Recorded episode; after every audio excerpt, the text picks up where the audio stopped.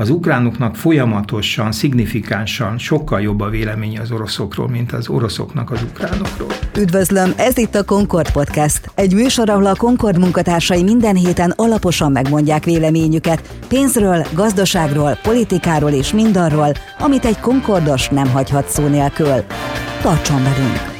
A mai adásban vendégünk S. Bíró Zoltán, történész, Oroszország kutató. Vele és Kovács Krisztián kollégámmal fogunk beszélgetni ma Ukrajnáról, Oroszországról és az őket körülvevő konfliktusról. Én Vidovszki Áron vagyok. Szevasz Zoltán! Szia Krisztián! Sziasztok! Köszöntelek benneteket, és a nézőket, hallgatókat is. Szóval azon gondolkodtam, mikor reggel jöttem ide a stúdióba, hogy a Concord Podcast történetében egy tíz hónapja csináljuk a podcastot, és 60 valány adáson vagyunk túl, nagyon sok fontos problémával foglalkoztunk, beleértve az inflációt, az energiaáremelést, vagy akár a metaverzum előretörését a világban.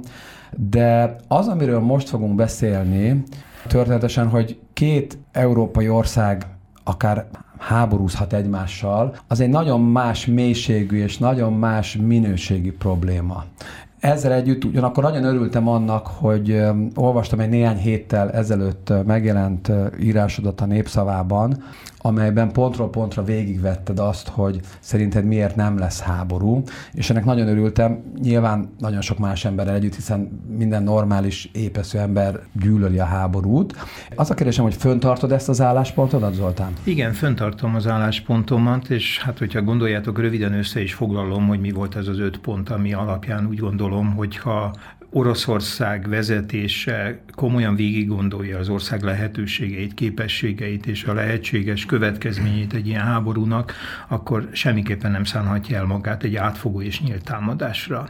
Ugye az első ok, ami miatt szerintem ez súlyosan elhibázott döntés lenne, az az, hogy eddig Ukrajna tekintetében Oroszország az egy ilyen furcsa, be nem való szígyelős háborút folytatott.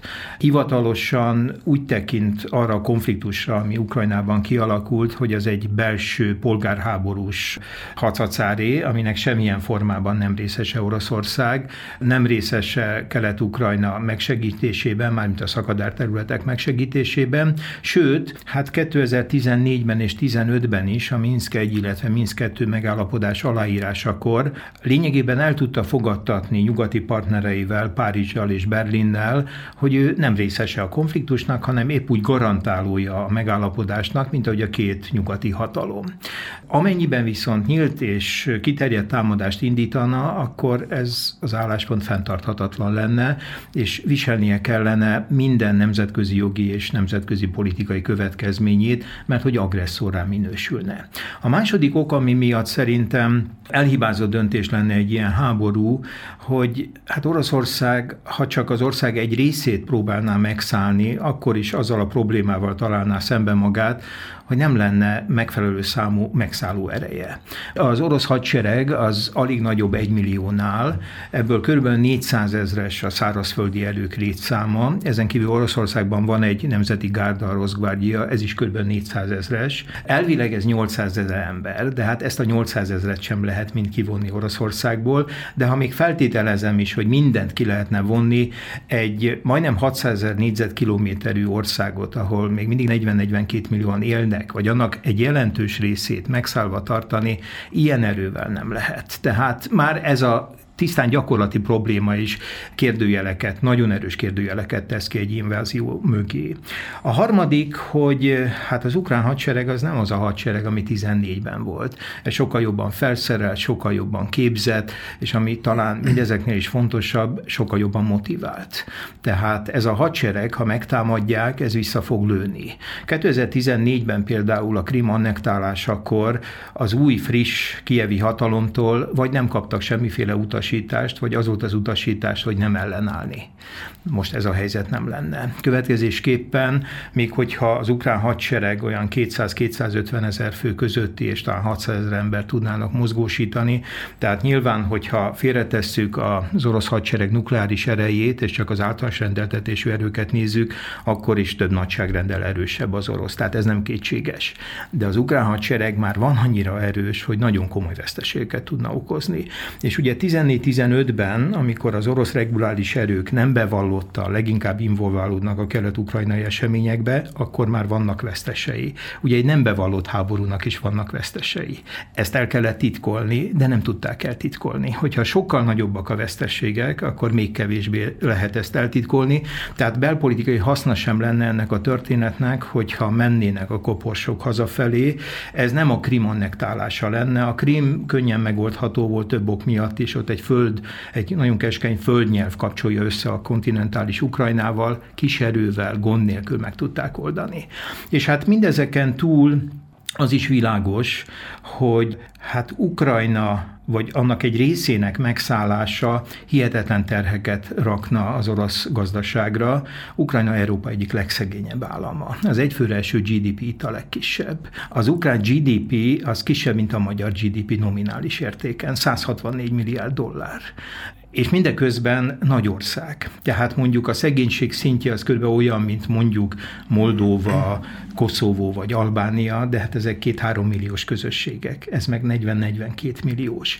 Tehát miért kellene Oroszországnak, amelyik egyébként sincs 2014-től gazdasága igazán kirobbanó formában, miért kellene egy nagy és szegény ország gazdasági problémáit magára venni? Tehát azt gondolom, hogy egész egyszerűen képtelen le Oroszország egy ilyen megszállás nyomán a megszállt területeket, vagy esetleg Ukrajna egészét, hogyha ez a cél, politikailag és gazdaságilag konszolidálni. És végül az utolsó, ötödik pont, hogy hát azok a lehetséges szankciók, amelyeket belebegtettek, és amivel próbálják visszatartani Oroszországot attól nyugati oldalon, hogy semmilyen körülmények között ne szánja el magát egy ilyen támadásra, hát ezek a szankciók azért elég komolyak lennének. Ugye az egyik a SWIFT rendszerről való lekapcsolás lehetősége. Én direkt megnéztem, ugye ennek a SWIFT rendszernek, ami most már 50 éves, 11 ezer pénzügyi szervezet kapcsolódik hozzá, több mint 200 országból a világnak. Az oroszok 2015-ben kialakítottak egy alternatív rendszert. Ennek a rendszernek 300 valahány pénzügyi szervezet bank kapcsolódik húzódott rá kilenc országból, döntően szerintem a fák térségből. Tehát nyilván kiváltani azt, amit a SWIFT jelent az orosz gazdaságnak, ezzel a rendszerrel hiába hozták létre, nem tudnánk. Az más kérdés, hogy nyilván a nyugat is nagyon erősen meggondolja, hiszen ennek visszahatása is lenne, már amennyire nem közgazdászként én ezt meg tudom ítélni, de hát az biztos, hogy nagyon érzékenyen érinteni Oroszországot, és azt gondolom, hogy a elképzelhető a kőolaj embargó is, vagy valamiféle részleges korlátozásra a kőolaj kereskedelemnek. Végül is ugye a szénhidrogén exportja Oroszországnak abból származó bevételek azok nem a gázból származnak, hanem a kőolajból és kőolaj származékaiból. A kétharmadát ez a kettő adja, és nem a gáz. A gáz annak a szállíthatósága, illetve a hozzáférhetősége miatt probléma Európa számára, de a bevételt az Oroszországnak a kőolaj és kőolaj származékok adják.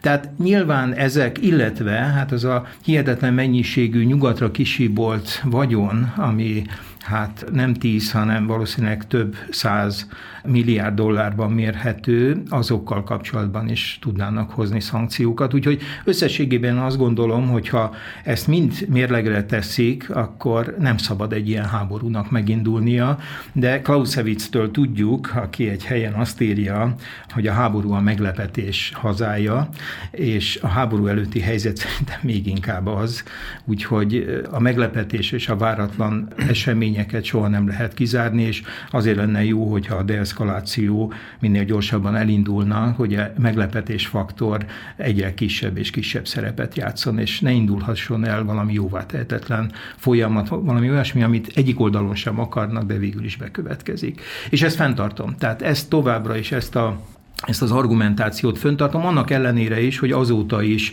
újabb aggodalmat keltő hírek jutnak el hozzánk, mégis azt gondolom, hogy itt nem másról van szó továbbra is, mint a hitelt érdeklő nyomásgyakorlás orosz részről, és nem valódi háborús célokról. Oroszország kőolaj exportjának a földrajzi megoszlása az körülbelül nagyságban hogy néz ki? Hát az ugye történetileg úgy alakult, hogy az első még az orosz birodalom időszakára visszanyúló nagy lelőhely az Baku és környéke volt, ez a 19. század utolsó harmada. Van olyan időszak, amikor itt az orosz birodalom a 19. század végén több kőolajat hoz felszínre, mint az amerikaiak. Vannak évek, amikor első számú kőolaj kitermelő.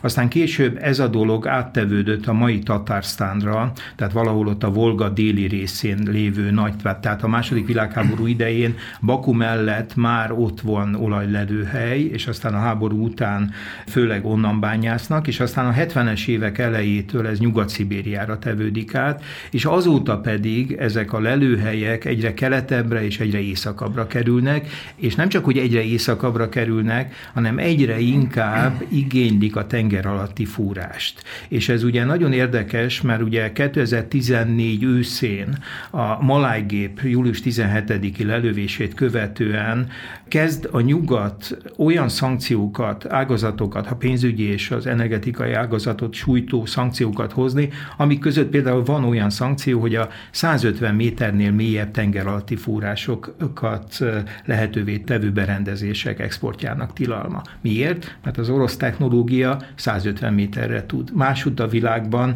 több ezer méterre tudnak lefúrni. És ezt a technológiát például a kínaiak vagy az arab világ nem tudja biztosítani, ezt a norvégok, kanadaiak, amerikaiak tudnák. Tehát ez érzékenyen érinti és, Oroszországot. És hát ki, ki a legnagyobb felvevő piaca az orosz olajnak? Kína? Hát Kínában megépítettek egy kőolajvezetéket. Ugye ez volt az első olyan kőolajvezeték még a tízes évek elején, Oroszország, illetve a Szovjetunió történetében, amelyik nem keletről nyugatra viszi a szénhidrogént, hanem nyugatról keletre. Ezt megcsinálták, és valahol Vladivostoknál megy ki a csendes óceánra, és onnan van egy leágazása, ami visz Kínába, de igazán azt gondolom, hogy nem Kína, hanem az európai szereplők a fő vásárlói a kőolajnak. Csak azért boncolgattam ezt a kérdést, mert hogyha ilyen szankciók jöhetnek, akkor nyilván az érdekelt, hogy mennyire tud esetleg Kínának meg kelet eladni, de hát akkor azért az európai a, a, kő, fontosabb. A kőolajnál ugye van egy olyan előny, hogy az, az végül is szállítható viszonylag könnyen tankerekben, szállítható vonaton, tehát, és hát végül is nem olyan kötött, mint amennyire kötött a, a földgáz esetében. A földgáz esetében ugye az a probléma, hogy ugyan cseppfolyós üzeme már van Oroszországnak a távol-keleten, de az össz kivitelének még mindig a töredékét adja az LNG, tehát ott ő még továbbra is vezetékeken keresztül tudja eljutatni, és ott például Kína nem tudja gyorsan kiváltani. Ott egy vezeték van, az töredéke az évi kapacitása annak a vezetéknek, ez a Szibéria ereje elnevezésű gázvezeték, az töredéke, mint amit az Európa felé szállít Oroszország. De miután Európa gyorsan nem tudja kiváltani teljes egészében ezt a mennyiséget, ezért nyilván meggondolja, hogy itt szankciókat léptessen hatályba. Oroszország meg, ha elzárja, akkor hát mégis nem jelentékten bevételi forrástól esik el. Itt jegyezném egyébként meg, hogy talán a múlt héten járt a Katari Emir Washingtonba, és ott azt az ígéretet kapta Biden-től, hogy kiemelt katonai szövetségesé nyilvánítják Katar. Tehát nato kívüli kiemelt katonai szövetségesé nyilvánítják Katart, ami ugye jelentős katonai védelmet és a fegyverszállítás kibocsátások nagyon jelentős megkönnyítését jelenti. Nyilván ezzel akarták arra bírni, hogy az LNG hát szállításait növelje, illetve ha szükség úgy hozza, akkor Európába szállítson, kiváltandó az esetleg elmaradó orosz szállításokat. Zoltának a pontjaiban nagyon sok Igen. irányba lehet tovább vinni Igen. a beszélgetést, és én Ukrajnára szeretnék Igen. első körben fókuszálni, hogyha arról mondanál többet, de előtte még, ha megint mondok pár számot, amit pont Igen. tegnap még ma reggel néztem, azzal kapcsolatban, hogy hogy mekkora vesztesség lehet egy olajexporttal kapcsolatos mm. sérülése az orosz mm. üzleti kapcsolatoknak. Azt becslik most nagy elemző házak, hogy ha stabilizálódik az idei átlagos olajár 90 dollár környékén, a most van, az az oroszoknak 65 milliárd dollár addicionális bevételt jelent idén. Hogyha fölmenne 100 dollárig az átlagos olajár, ami nem lehetetlen, vannak ilyen forgatókönyvek, akkor inkább 80-90 milliárd dolláros addicionális bevétel növekedés Oroszországnak, aminek egyébként a januári folyófizetési mérlet többlet az 19 milliárd dollár elsősorban a megemelkedett olajár miatt. Tehát ha minden megy úgy, ahogy most van, akkor fürdenek a pénzben idén. Ha meg valami bajt csinál saját maguknak, akkor hirtelen a, a ló másik oldalán találják magukat. Ehhez hadd tegyek hogy? hozzá rögtön valamit, hogy ez olyannyira így van, hogy a jegybankjuk, tehát az Orosz Központi Bank nemzetközi tartalékállománya 630 milliárd dollár, és különböző aktívumokban tartják ezt. Ez nagyobb, mint a korábbi történeti csúcs, az 2008. augusztusa volt közvetlenül azelőtt, hogy a globális válság őket elérte, akkor másfél milliárd dollár híján 600 milliárdnál tartottak. Tehát, hogyha azt nézzük, hogy milyen tartalékokkal rendelkeznek, akkor nyilván ez a konfliktus sokáig fenntartható, viszont már középtávon is szembefordulni a világ meghatározó gazdaságaival és katonai erejével, a NATO-val és az Egyesült Államokkal, mégis óriási probléma, mert hogyha megnézzük a világ tíz legnagyobb gazdaságát, akkor Amerika mellett, amelyik ugye nominálisan 22.600 milliárd dollárt állít elő, nominálisan az orosz GDP az 1700 milliárd.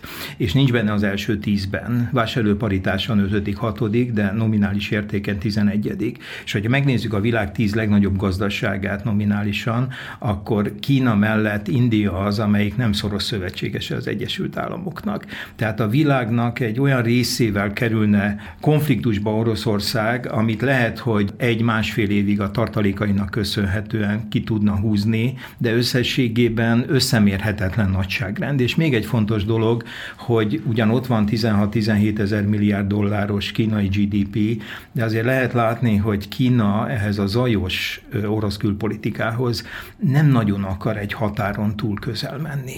Az orosz oldalon már régóta egy sokkal szorosabb kínai-orosz együttműködést el tudnának képzelni, és szeretnének is. Kína láthatóan ezt elhárítja, nem akar odakozmálni olyan konfliktusokhoz, vagy konfliktusokba, amelyiknek nem közvetlen érintettje.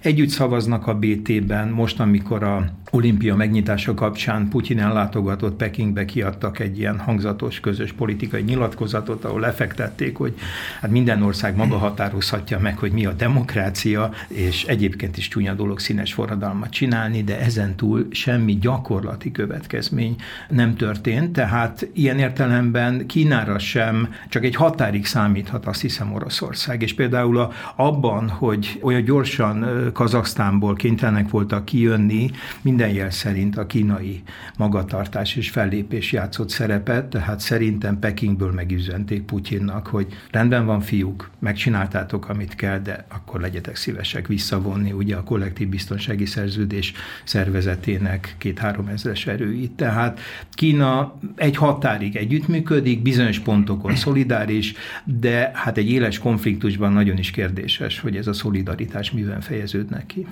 Később terveztem szóba hozni, de, de nagyon jó, hogy rögtön kiukadtunk ennél a kínai szánál, és akkor szerintem ezt meg is fordítanám ezt a menetrendet, mert szerintem ez sokakat érdekel, hiszen az amerikai külpolitikának a, a homlokterében mégiscsak a Kínával való viszony Igen. kezelése áll most már régóta, és várhatóan ez még sokáig így lesz. Kína az első számú kihívója annak a nemzetközi rendnek, amit eh, jó ideje az Egyesült Államok dominál. Ezért valószínűleg, de cáfold meg, hogyha másképp látod, van egy nagyon fontos eh, amerikai érdek azzal kapcsolatban, hogy Oroszországot ne tolják rá a szükségesnél jobban Kínára, Igen. ne hozzanak. Létre egy ilyen Igen. Igen. eurázsiai óriás szövetséget, aminek a megtörése olyan hatalmas siker volt a Nixon-Kissinger külpolitika idején. Ehhez képest most hidegháborús híráramlás van a klasszikus szerepek szerint, tehát Oroszország és az Egyesült Államok részéről látunk olyan híreket, amelyek a hidegháborút idézik.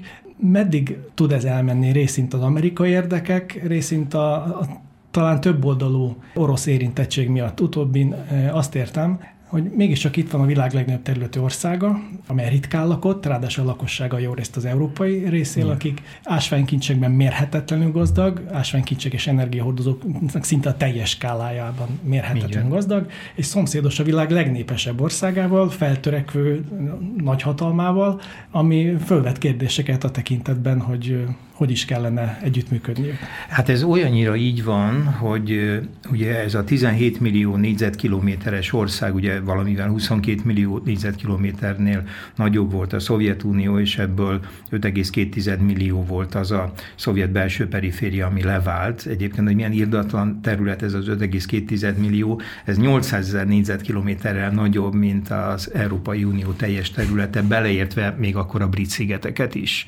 De ennek döntő része ugye Kazaksztánhoz kerül 2,7 millió. Tehát, hogy valóban 17 millió négyzetkilométer, de ennek a területnek az egynegyede az Uraltól nyugatra eső európai rész, és háromnegyede az ázsiai rész, és ezen a háromnegyeden lakik az összlakosság 20%-a.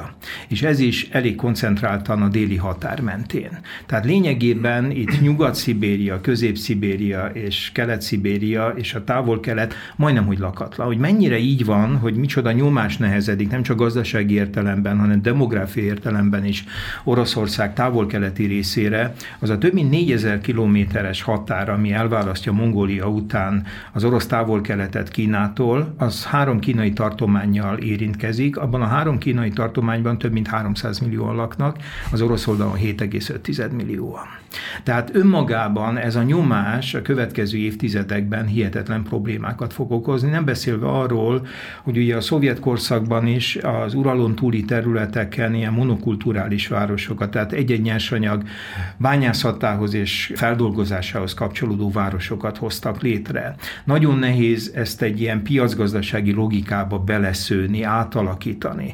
Tehát mind gazdaságilag, mind demográfiailag hihetetlen kihívás lesz ezeknek a területeknek a megőrzése, és még egy dolgot ne felejtsünk el, az orosz elit az európai identitású. Tehát bár az eliten belül elég pontosan detektálhatók a, a sinofil, sinofil e, csoportok, tehát akik a Kínával való együttműködést még szorosabbá, még határozottabbá tennék, de azért az orosz elit egy európai identitású elit, amelyikről azért nehéz elképzelni, hogy egy olyan szövetségbe menjen bele, ahol folyamatosan a kínaiak diktálnak és határozzák meg a történetet. Ugye ez más helyzet, mint a 40-es, 50-es évek, a Stalin és a korai Maui korszak, ahol a Szovjetunió próbált diktálni, és egy ideig tudott, de már akkor is ugye a Maui politika elég szépen egy idő után ebből kijött, és hát itt meg fordított helyzet alakulnak ki, és hát kérdéses, hogy ez az európai identitású elit mennyire fogadná el, és ezt is egy korlátnak látom, és azt is, hogy nyilván tisztában vannak azzal a kockázattal, ami ott a távol-keleten kialakul. Tehát ilyen értelemben Nyilván az amerikaiak abban bíztak, és szerintem még a tavaly nyári Genfi Biden-Putyin találkozónak is az egy, egyik legfontosabb amerikai célja az lehetett, hogy valahogy olyan kereteket találni az orosz-amerikai kapcsolatokban, hogy Moszkva ne okozzon meglepetést, és valóban Amerika Kínával való rivalizálása koncentrálhasson. De úgy tűnik, hogy az oroszok úgy érezték, hogy ebben a helyzetben emelhetik a téteket. És szerintem az, amit csinálnak ősztől, hogy egyfelől katonailag is, másfelől az energiaszállítások területén is.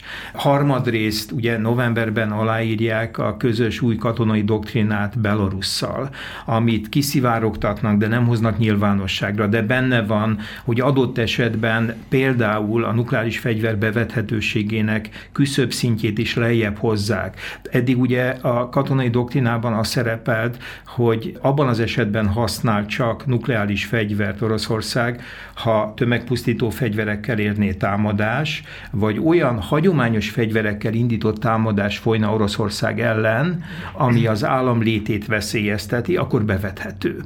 De itt ugye fölmerült az a lehetőség, hogy esetleg regionális konfliktusok esetében is elsőként deeszkalációs céllal, tehát bevetek taktikai nukleáris fegyvert, hogy ezzel lezárjam a regionális konfliktust. Nem tudjuk, egyébként a Kommerszánt, ez a vezető, egyik vezető üzleti lap Moszkvában, részleteket hozott nyilvánosságra, mert ugye eddig nem hozták nyilvánosságra a katonai doktrinát, és abból ez nem teljesen derül ki, de az igen, hogy ez lehetővé teszi, hogy nukleáris fegyvereket telepítsenek Belarus területére.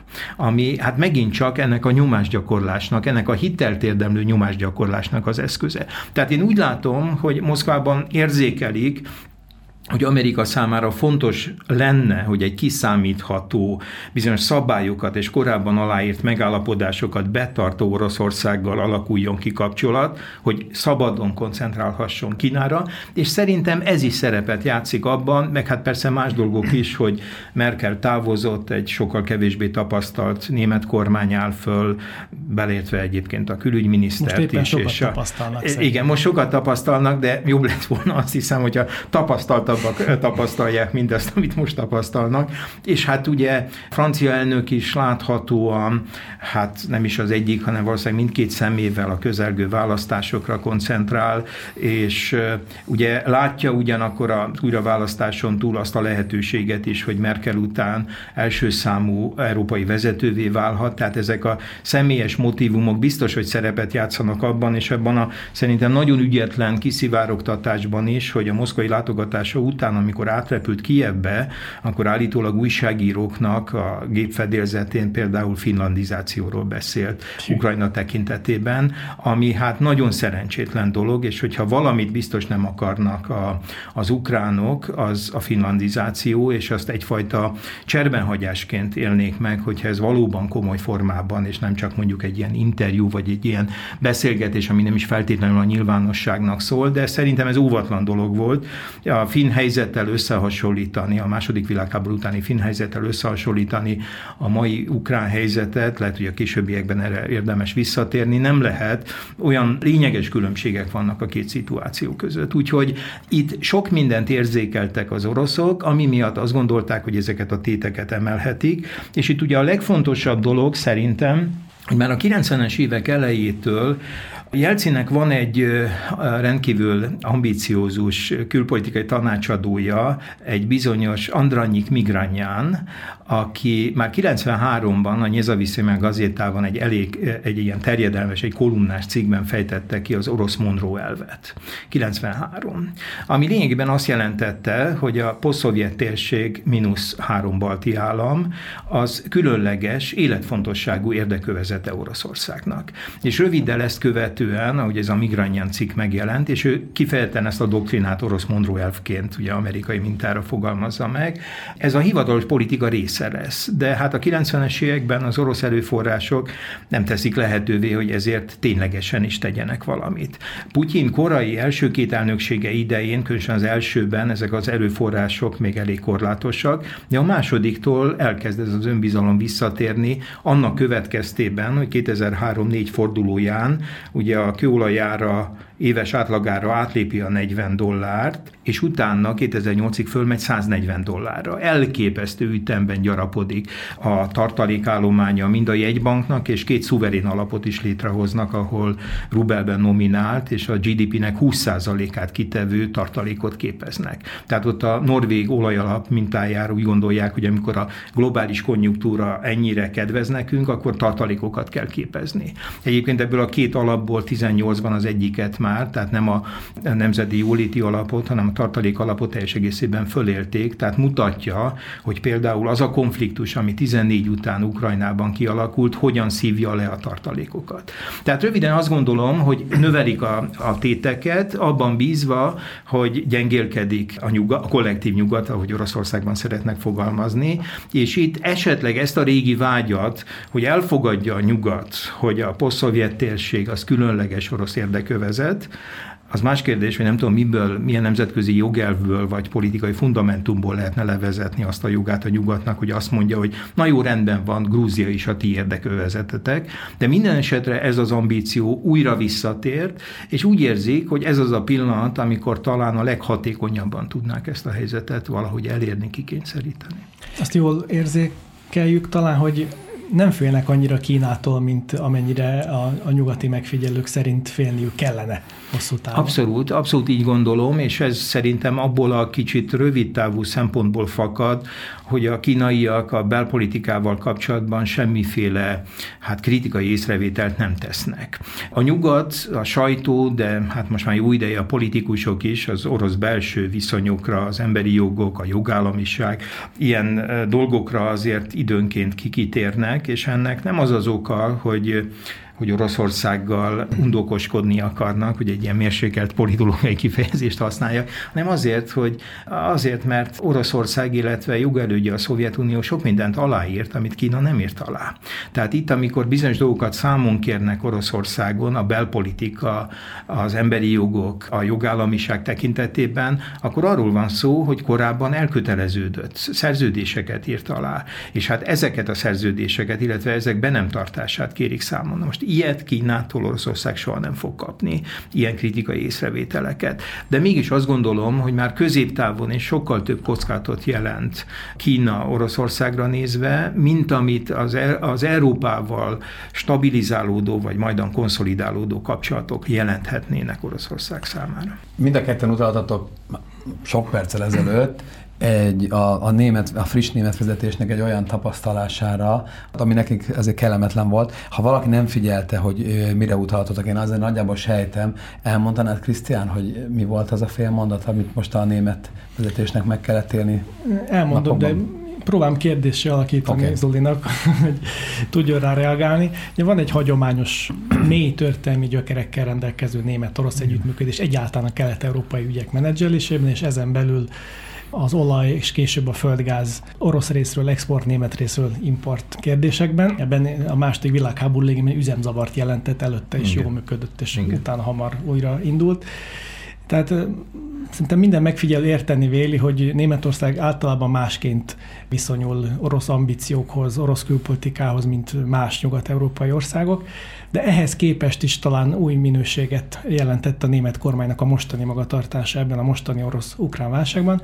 Aztán érthető, hogy a fegyverszállítástól elhatárolódtak, talán még az is érthető, hogy harmadik országoknak megtiltották bár szövetségeseiknek, hogy mhm. fegyvereket, német eredetű fegyvereket mhm. adjanak át Ukrajnának, de volt egy olyan mozzanat, ami engem legalábbis arra indított, hogy új helyzetről kezdjek el gondolkodni, amikor megtiltották azoknak a brit repülőgépeknek az átrepülését, amik páncéltörő rakétákat vittek Ukrajnába. Ezt egy, egy NATO tagállam megtiltja egy másik NATO tagállamnak, hogy használja a légterét, ez, ez több, mint furcsa, és akkor ehhez képest ugye küldték a tábori kórházat, meg beígérték az 5000 sisakot, amire Igen. Klicskó, kievi polgármester a párnákat, a párnákat kérte már csak számon. Igen, igen. És akkor ezután elkezdődött egy kis európai veszőfutása a német kormánynak, sok uh-huh. európai ország furcsálta azért ezt a mhm. magatartást. Most hétfőn pedig Biden a szőnyeg szélére állította a német uh-huh. kancellárt, és nyilvánosan megalázta uh-huh. azzal, hogy a legdirektebben megfenyegette az északi áramlat kettőnek leállításával. Mit gondolsz arról, hogy az új német kormány mekkora bajba manőverezte magát ebben a konfliktusban? Hát igen, itt ugye a, a problémánk egyik legfontosabb eleme valóban a északi áramlat 2, ami Putyin néhány hónappal korábbi közlése szerint már mind a két vezeték, ugye itt az északi áramlat 1 és az északi áramlat 2 is vezetékpárból áll, minden egyes csövön évi kapacitásban 27,5 milliárd köbméter gáz lehet szállítani, tehát hogyha az északi áramlat kettőt, ami együttesen 55 milliárdot jelentene, ez 110 milliárdnyi kapacitást jelent, de az északi áramlat kettő, ha meg is kapja az üzembeállás lehetőségét, akkor is valószínűleg csak fél kapacitással tudna működni, mert hogy időközben ugye a harmadik energiacsomagot valószínűleg rá is vonatkoztatnák, tehát meg kellene osztani szállítási kapacitást. Az más kérdés, hogy a Gazpromon kívül ki tudna ebbe belepumpálni bármit is, de minden esetre ez itt elég jelentős kapacitás, és nagyon figyelme figyelmet érdemlő volt, hogy sem a külügyminiszter, aki Kievben járt, sem Stolz kancellár Washingtonban nem volt hajlandó azt a mondatot kimondani, tehát mindenféléket mondott, tehát, hogy mi együtt fogunk politizálni, ugyanazt fogjuk csinálni, szolidaritás, tehát, de az a mondat semmit sem ott nem hangzott el, hogyha támadás érné Ukrajnát, akkor az északjáramat kettő semmilyen körülmények között nem lép üzembe. Na most ennek következtében például Zelen Zelenszky ukrán elnök nem is fogadta a német külügyminisztert, és hát valóban, valóban nyilván a németek a maguk számára mozgásteret akarnak föntartani, hogy mindent megígérnek, de ezt a mondatot nem akarják mondani, hogy nehogy később számon kérhető legyen rajtuk, de ugyanakkor mind Ukrajna, mind pedig főleg a lengyelek, illetve a balti államok, ahol a legérzékenyebbek különböző traumák miatt az orosz agresszióra, vagy az oroszok általi képzett fenyegetettségre, ezt cserbenhagyásnak érzik. Úgyhogy hát ez nem egy egyszerű történet. Annyit a védelmükre, mármint a németek védelmére mondanék, hogy a politikai döntés az északi áramlat kettőre vonatkozóan 2011-ben az északi áramlat egy átadásakor született. Tehát még nincs ukrajnai konfliktus. És bár az igazi jelentős pénzügyi kiadások később kezdődnek, de azért sokan ugye nem alaptalanul, és kevés terület, ahol én mondjuk egyetértek az Orbán kormányjal, de abban azért van valami, valami, hogy is mondjam, kettős mérce, hogy a németek miután kialakul 14 elején az a konfliktus, hogy leszakítják a félszigetet, a Krímet majd elkezdik április második hetében föllázítani 2014-ben a kelet-ukrajnai megyéket, szóval ugye azok után is benne maradnak ebben a projektben. Tehát itt valóban, itt azon kevés esetek egyike, ahol én is azt gondolom, hogy ez kettős mérce volt. És ők benn maradtak azzal együtt, hogy maga a döntés még évekkel korábban született. Tehát ennyiben egyébként különbözik Pakstól. Tehát Paks az pont annak közepén született, amikor ez a válság belobbant, és hát különösen, hogyha arra gondolunk, hogy a maguk a szerződések, tehát nem a szándéknyilatkozat, amit januárban, tehát még a Krim annexiója előtt kötöttek, de maguk a szerződések csak decemberben születtek. Sőt, a hitelszerződés is áprilisban, tehát már jócskán a Krim annektálása, illetve Kelet-Ukrajna fellázítása után vagyunk, és a magyar kormány benne maradt ebbe a projektbe, de joggal mondhatta azt, hogy a, a németek meg benne maradtak az északi áramlat kettőben, de még egyszer mondom, a politikai döntés hosszú-hosszú évekkel korábban született erre vonatkozóan. Hát ez az, amikor ilyen hosszú távú és a felek kölcsönös és tartós bizalmára épülő projektet elkezded, akkor ezt külpolitikailag is nemzetbiztonsági szempontból is nagyon alaposan végig kell gondolni, hogy ne kerülj ilyen szituációba. Úgy látszik, a németek se voltak ebben ügyesek, és ebben valószínűleg ez a, hát a maga, maga szempontjából mindenképpen, most éppen a Rosznyien felügyelő bizottságában van, és úgy tűnik, hogy a Gazpromba is éppen bele akarják szervezni az egy kínos történet, kifejezetten kínos történet, azt kell, hogy mondjam, és hát a szociáldemokratákra, a német szociáldemokratákra nézve is egyre kínosabb az ő szereplése, és hát folyamatos kiállása az orosz politika mellett van egy olyan tapasztalatom, és azt hiszem, hogy a mostani beszélgetésünk is ezt megerősíteni látszik, hogy az orosz-ukrán konfliktus kapcsán automatikusan leginkább Oroszországról beszélünk, Oroszország külkapcsolatairól, vagy nemzetközi politikai kérdésekről, a globális hatalmi játékról, és Ukrajnáról valahogy kevesebbet. A bevezető mondataidban ugyan szóltál róla, a fegyveres erőknek a jelentős fejlesztéséről, és egyáltalán az országban lezajlott változásokról, de talán értékes dolog a hallgatóink számára, hogyha egy kicsit Ukrajna fókusszal is beszélgetünk erről a témáról. Két fókuszpontot esetleg megadnék ehhez, de nyilván Igen. arról beszél, ami szerinted fontos.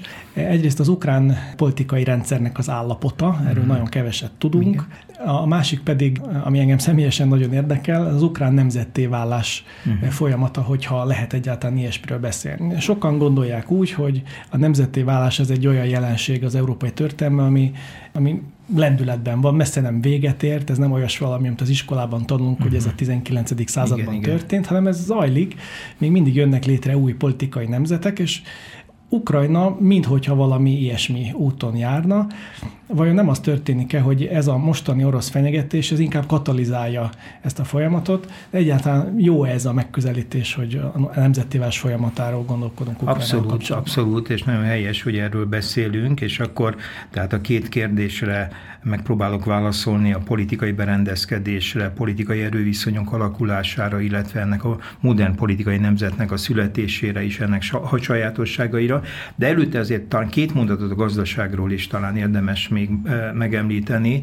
Ugye amikor 2013-14 fordulóján kialakul ez a válság Ukrajnában, annak nyomán, hogy 13. november 21-én az akkori miniszterelnök bejelenti, hogy a 8 nap múlva esedékes EU-s társulási szerződést nem fogjuk aláírni. Ugye ez elképesztő dolog volt egy olyan társadalommal szemben, amelyik a 2000-es évek elejétől kitartóan bízik abban, hogy Európa felé közeledés egyik fontos fázisa a társulási szerződés szövegezése, majd aláírása, és az aláírás előtt 8 nappal bejelenteni, hogy sorry, nem fogjuk ezt alá. Ráadásul nem csak a társadalom többsége reménykedett ebben, hanem mind az elnök, mind a kormány folyamatosan arról beszél 12-13-ban, hogy ezt aláírjuk, és bár akkor már másfél éve recesszióban volt az orosz gazdaság, a dolgok jóra fordulnak. Természetesen rövid időn belül, függetlenül attól, hogy aláírták volna, vagy nem, nem fordulnak jóra a dolgok, de nem arról van szó, hogy van a társadalom, aminek többsége akarja a társulási szerződés, és van a kormányzat, ami óckodik ettől, hanem folyamatosan erősíti ezt az érzületet, és azt mondják nyolc nappal előtte, hogy mégse fogjuk aláírni. És ez indítja el ugye a folyamatot, illetve aztán 29-e éjjelén, amikor megverik a, azt a 200-250 diákot, akik este az egyik központi terén Kievben tiltakoznak, alszanak, tehát teljesen békések, és agyba főbe veri a Berkut, na akkor másnap pihennek 700 ezeren. És akkor indul el ugye az a tüntetés sorozat, ami végül februárban elvezet Janukovics bukásához. Na most nagyon érdekes, hogy 14-ben, illetve 15-ben, 14-ben van egy majdnem 6%-os visszaesés az ukrán gazdaságnak, 15-ben majdnem 10%-os a recesszió.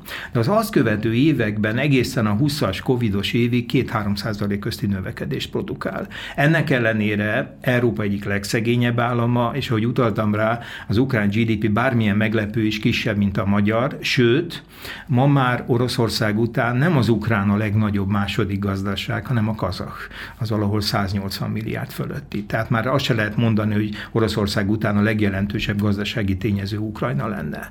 Nagyon jelentősen visszaesnek az ukrán-orosz gazdasági kapcsolatok. 2013-ban még Oroszország ötödik legfontosabb gazdasági külkereskedelmi partnere volt Ukrajna, ma már 14-15. A válság előtt 13-14-ben a, az ukrán külkereskedelem összforgalmából majdnem 28%-kal részesedett Oroszország, ma már 13% alatt van. Ez is mutatja, hogy Oroszország lehetőségei, gazdasági lehetőségei hogyan kezdenek szűkülni a 13-14-es válságot követően, és ahogy utaltam rá, tehát meglepően jól abszolválják a covidos 2020-as évet, eredetileg 8%-os recesszióval számolnak, és lesz belőle 4%. És még egyszer mondom, hogy a következő évekre a Nemzetközi Valuta Alap nagyon robosztus növekedést prognosztizál, de még egyszer mondom, nagyon méről kell jönni. Ami pedig a politikai rendszert illeti, itt ugye Zelenszky megválasztott elnök még mindig a legnépszerűbb politikus, és ha most tartanák az elnökválasztást, nagy valószínűséggel második fordulóba kerülne, és még mindig van remény arra, vagy van reménye arra, hogy őt választanák meg, de nagyon megközelítette elődje Poroshenko. Ugye Poroshenko egy konfliktusosabb az oroszokkal szemben, keményebben beálló kurzust. Ugye szokás azt mondani, hogy Zelenszky a békepárti, Poroshenko a háborúpárti, mondjuk ilyen szimbolikus politikai alakja az ukrán politikának. Nyilván ebben a konfliktusos helyzetben Poroshenko népszerűsége tud növelni növekedni. És hát ott van, szorongatja Zelenszky, de még mindig Zelenszky a népszerűbb. Viszont a pártok esetében az Európai Szolidaritás, ez Poroshenko pártja, már megelőzi a népszolgája, tehát Zelenszky pártját, de Poroshenko túl toxikus a konfliktus kereső politikája miatt, és ezért mondjuk, ha radaválasztás lenne most, ezzel, hogy ők a legnépszerűbb párt, alig ha tudnának kormányt alakítani. És ez nagyon fontos különbség az orosz politikai rendszer és az ukrán politikai rendszer között egyrészt ugye egy kamarás, ugye a Rada, szemben ugye a két kamarás szövetségi gyűléssel, ami alsóház, állami duma és felsőház szövetségi tanács, ugye az a föderatív jellegéből fakad Oroszországnak. Ugye egy kamarás, és ami nagyon fontos, hogy az a párt kap kormányalakítási lehetőséget, amelyik vagy a Rada több mint 50%-át a mandátumainak birtokolja, vagy olyan koalíciót tud kialakítani, ami 50% fölötti politikai erőt kölcsönöz neki. Oroszországban a Duma összetételének semmilyen szerepe nincs a kormány összetételére. Tehát semmilyen politikai összefüggés nincs, eleve bizonyos miniszterek kinevezése nem is a miniszterelnök, hanem az államfő prerogatívája, tehát ott egészen más a rendszer. Ilyen értelemben a parlamenti választásoknak a végrehajtó hatalom működésére közvetlen hatása és következménye van Ukrajnában, ellentétben Oroszországgal. És szoktam még egy dolgot mondani, hogy amikor megválasztották, lényegben egy, egy stand-up művészt választanak Ukrajna elnökévé, akkor meg tudom érteni az ukránokat, és erre szoktam azt mondani, hogy ők nem elnököt, hanem varázslót választottak, mert olyan hihetetlen megpróbáltatásokon ment keresztül Ukrajna az elmúlt most már több mint 30 éve, hogy nincs a Szovjetunió, ami az Oroszországihoz képest is sokkal drámai. Ugye Ukrajna szerencsétlenségére nincsenek olyan erőforrásai, olyan ásványkincsekben, föl főleg szénhidrogénekben messze nem olyan gazdag, mint Oroszország. Tehát az a növekedés, ami különösen Putyin első két elnöksége idején tudott produkálni Oroszország évi 7-8 százalékos GDP növekedéssel, ennek az alapja nyilván a globális energiakonjunktúrában bekövetkező változás, Oroszország számára kedvező változás volt. Ez nem hajtja az ukrán gazdaságot, mert ilyen erőforrásokkal nem rendelkezik. És ugye Oroszország, amelyik rögtön 92 elején a gajdari sokterápiával nagy szabású strukturális változást indít el a gazdaság átalakításában. 2700 százalékos első éves inflációt produkál, és még a következő négy évben is hiperinfláció van, tehát 100 százalék fölött van. Sőt, van még két év, amikor négy számjegyű az infláció. Na de az ukránoknál nem 92-ben, 93-ban 10.400 százalékos az infláció. Most hát már a 2700 százalékost is nehéz felfogni, és ha meg arra gondolunk, hogy a magyar átmenetben a legmagasabb 30 valahány százalékos infláció volt, akkor el tudják képzelni, hogy milyen társadalmi ára és milyen sok hatása volt annak, mind Oroszországban ennek a transformációnak, mind pedig Ukrajnában. Tehát ilyen értelemben nem véletlen, hogy ennyi megpróbáltatás után az emberek valaki, olyas valakibe tették a bizodalmukat, akiben a megváltót, a varázslót látták. De hát ez a varázsló nem tud varázsolni, mert nem varázsló. És hát azok a remények, amit talán komolyan is gondolhatott Zelenszky, hogy viszonylag gyorsan egy ilyen békésebb helyzetet tud kialakítani az orosz-ukrán viszonyban, hát ezek is nagyon gyorsan foszlottak.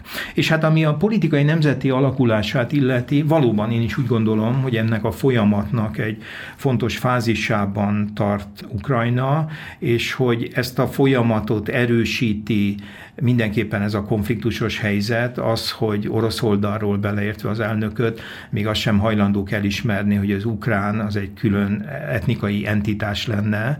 Ugye épp tavaly nyáron egy hosszú dolgozatot publikált Putyin, amiben kétségbe vonja, hogy léteznek egyáltalán ukránok, és ehhez képest az az érdekesség figyelhető meg, hogy időről időre egy ukrán közvéleménykutató intézet, illetve Moszkvában a Levada Központ, a Független Közvéleménykutató Intézet méri, hogy ukránoknak mi a véleménye az oroszokról, és oroszoknak mi a véleménye az ukránokról. És bár ebben a konfliktusban világos, hogy ki az agresszor, és ki az, aki elszenvedi ezt az agressziót, az ukránoknak folyamatosan, szignifikánsan sokkal jobb a véleménye az oroszokról, mint az oroszoknak az ukránokról. És ebben két dolgot magyarázatként két dolgot látok felsejleni. Az egyik, hogy az ukrán médiatér sokkal fragmentáltabb, mint az orosz. Ugye nagyon régóta politikailag értékes nagy központi tévécsatornák nagyon szigorú és közvetlen kremli felügyelet alatt működnek, ugyanazt üzenik, és még bár látványosan csökken a tévéből tájékozódók aránya, az elmúlt 15 évben 90-92 százalékról lement 70 százalékra, de a döntő többség, főleg az idősebb és kevésbé tájékozódik, még mindig a tévéből tájékozódik. És ott az üzenet nagyon világos és egyértelmű. Különböző érdekcsoportok kezében vannak különböző tévétársaságok Ukrajnában, következésképpen versengő álláspontokat kap és hall a legfontosabb politikai kérdésekről. De ami szerintem ennél is fontosabb, hogy ugyan az oroszok is elindultak a modern nemzetté válás folyamatában, tehát ez a folyamat elindult a 90-es években, de a birodalmi reminiszenciák a hatalom erős közreműködésével újra felélednek. És hogyha az én identitásom az birodalmi identitás, akkor én úgy tekintek magamra és közvetlen környezetemre, hogy nem csak a saját közvetlen orosz nemzetemre vonatkozóan vagyok illetékes, hanem az egykori birodalom egészét tekintve is. És én úgy gondolom, hogy hát ez az Ukrajna, amelyik nem akar velünk szorosan együttműködni, inkább közeledne Európához, hát ez nyilván akkor nem tetszik az oroszoknak. Az ukránok viszont úgy gondolnak, mint születőben lévő politikai nemzet, hogy hát éljenek az oroszok is úgy, ahogy jónak találják. Éljünk mi is úgy, ahogy mi jónak találjuk. És hát mindenki lássa be, hogy szabad döntése van ebben a kérdésben. Az ukrajnai Mert, oroszok, bocsánat, hogy szabadba vágok, ők hogy illeszkednek ebbe a képletbe? Erre vonatkozóan egészen pontos adatokkal nem tudok szolgálni, csak miután figyelem az ukrán sajtót is, és hát mondjuk az orosz független, sőt ellenzéki sajtót is próbálom követni, én úgy látom, hogy azért a kelet-ukrajnában élő oroszok, ugye itt van egy érdekes dolog, hogy az ukránok nem jelentéktelen része első nyelvének nem az ukránt, hanem az orosz tekinti. Tehát, hogy a önmagát etnikai ukránnak tekintők között is sokan vannak, akik kényelmesebben és magától értetődőben szólalnak meg máig oroszul. Na most az oroszok esetében, akik az országnak a keleti, délkeleti részében koncentrálódnak, itt ugye van egy ilyen kettős identitás nyelvi, kulturális értelemben, és ugye az oroszok abban bíztak 14-ben, hogy ez a kettős identitás ez a lojalitás tekintetében átfordítható Oroszország felé, és szerintem ez csak részlegesen sikerült, és nagyon szűk körben. Van egy ilyen hírhet alak, aki a katonai ellenállást vezette a Donetszki népköztársaságban, egy Girkin nevű, vagy Strelkov néven emlegetett GRU tiszt, aki a, ennek a köztársaságnak volt egy ideig a honvédelmi minisztere. Ő például azt mondta, hogy hát ezen a területen nem akadt 1500 olyan ember, aki hajlandó lett volna fegyvert fogni. Tehát akik harcolnak, azok politikai turisták Oroszországból érkeznek. Tehát lehet látni, hogy az a feltételezés, hogy itt az egy tömbben élő oroszok kettős kulturális identitása a lojalitás eltérítéssel, ami oldalunkra állítható, az nagyon részlegesen sikerült. És inkább a lojalitás Kiev és egy Európa felé tartó Ukrajna felé erősödik meg, annak ellenére is, hogy a, a, a konkrét életkörülményeik, hát lehet látni, hogy látványosan nem javultak az elmúlt most már nyolc évben, hanem inkább romlottak. Ezt még a beszélgetés elején említetted, hogy meggyőződésed, hogy az ukrán fegyveres erők ellenállnának egy orosz uh-huh. támadásnak, és ha jól emlékszem, arra is utalta, hogy az egész ukrán társadalom ilyen állapotban van, tehát készen áll az ellenállásra. Arról mit lehet érvényesen tudni, hogy Oroszországban a közvélemény ha nem kellene veszteségekkel számolni, ami biztos nagyon hamar átrajzolná uh-huh. a képet, akkor elfogadhatónak tartana egy háborút, vagy egy, egy intenzíve fegyveres konfliktust a szláv testvérek. Na most szemben. ez egy nagyon érdekes és abszolút aktuális kérdés. Az utóbbi napokban bejárja az orosz médiumokat, a legkülönbözőbb felületeket az a hír, hogy még január 31-én, de a sajtó talán 5-én, 6-án kapta fel, Leonid Ivasov vezérezredes egy nyilatkozatot tett közzé.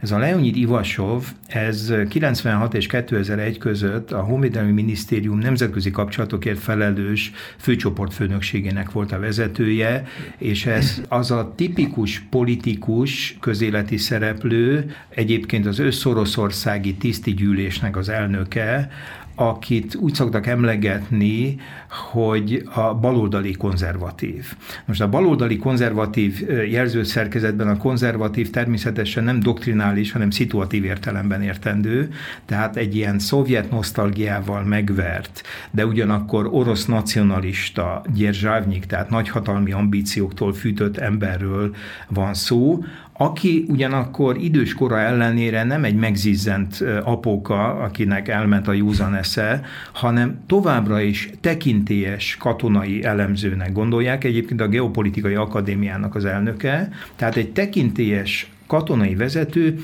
aki Egyébként épp tegnap hallgattam meg, az Eho Moskvin készítettek vele egy több mint fél órás beszélgetést a nyilatkozat kapcsán, kifejti, hogy ő ezzel a nyilatkozattal egyetért, ő írta alá, de ez ennek a tiszti gyűlésnek a közös nyilatkozata. Tehát senki ne gondolja azt, hogy ő maga lenne, aki csak egyedül ezt gondolja. És hát ebben arról ír, Őszintén szóval végigolvasta a szöveget, és azt mondtam, hogy hát ezt akár én is írhattam volna. Mert hogy annyira világ, most az ember nyilván, amikor ez a benyomása van, hogy én is írhattam, akkor úgy el van ragadtatva attól a szövegtől, de hát ez tekintsük úgy, hogy bocsánatos bűn. Szóval mit ír a, a, az Ivasov tábornok, aki tehát még egyszer mondom, ennek a nagyhatalmi, erősen nacionalista érzelmektől átfűtött nézőpontnak a képviselője, hogy a stratégiai stabilitás és paritás biztosított, a NATO nem növeli erejét, a nukleáris fegyverek mindkét oldalon megbízható felügyelet alatt állnak, semmi szükség arra a felelőtlen politikára, ami a háború és a béke határán mozgatja az országot, és a végén a nyilatkozat egészen odáig megy, hogy hagyjon fel Putyin ezzel a politikával, és mondjon le. Na most ez azért nagyon érdekes, mert hogyha ugyanezt egy nyugatos, liberális közszereplő politikus, nem tudom ki mondja, hát abban a pillanatban ez hazaáruló. És hát beviszik. Már, és beviszik. Ma már abszolút beviszik. Na most ezt egy Ivasov tábornokkal, vezérezredessel, akinek van egy, még egyszer mondom, nagyon jelentős katonai tekintélye. És hát a beszélgetésben is kiderült, ebben a több mint fél órás ehomaszkis beszélgetésben, hogy ez nagyon komoly katonai tapasztalatok, illetve annak tudata, hogy mit jelent jelent a háború. Tehát, hogy a háború, ahogy ugye az egész beszélgetésünk kezdődött, hogy, hogy azért bízom abban, hogy amit leírtam a népszavában január 15-i cikkben, hogy az valóban úgy fog történni, nem a mondjuk a szakmai tekintélyem őrzése miatt, hanem hogy valóban ártatlan emberek nem esnek áldozatául egy teljesen értelmetlen háborúnak. Most az Ivasov lényegében ezt mondja ebben a nyilatkozatban, és aztán az interjúban is, hogy hát ennél felelőtlen nebbet. Na de mi van e mögött? Az, hogy ő úgy gondolja, hogy az a politika, amit a Krem visz, az semmi más nem tud elérni, és különösen, hogyha háborúba fordul, hogy örök életre halálos ellenségeivé tesszük oroszoknak az ukránokat.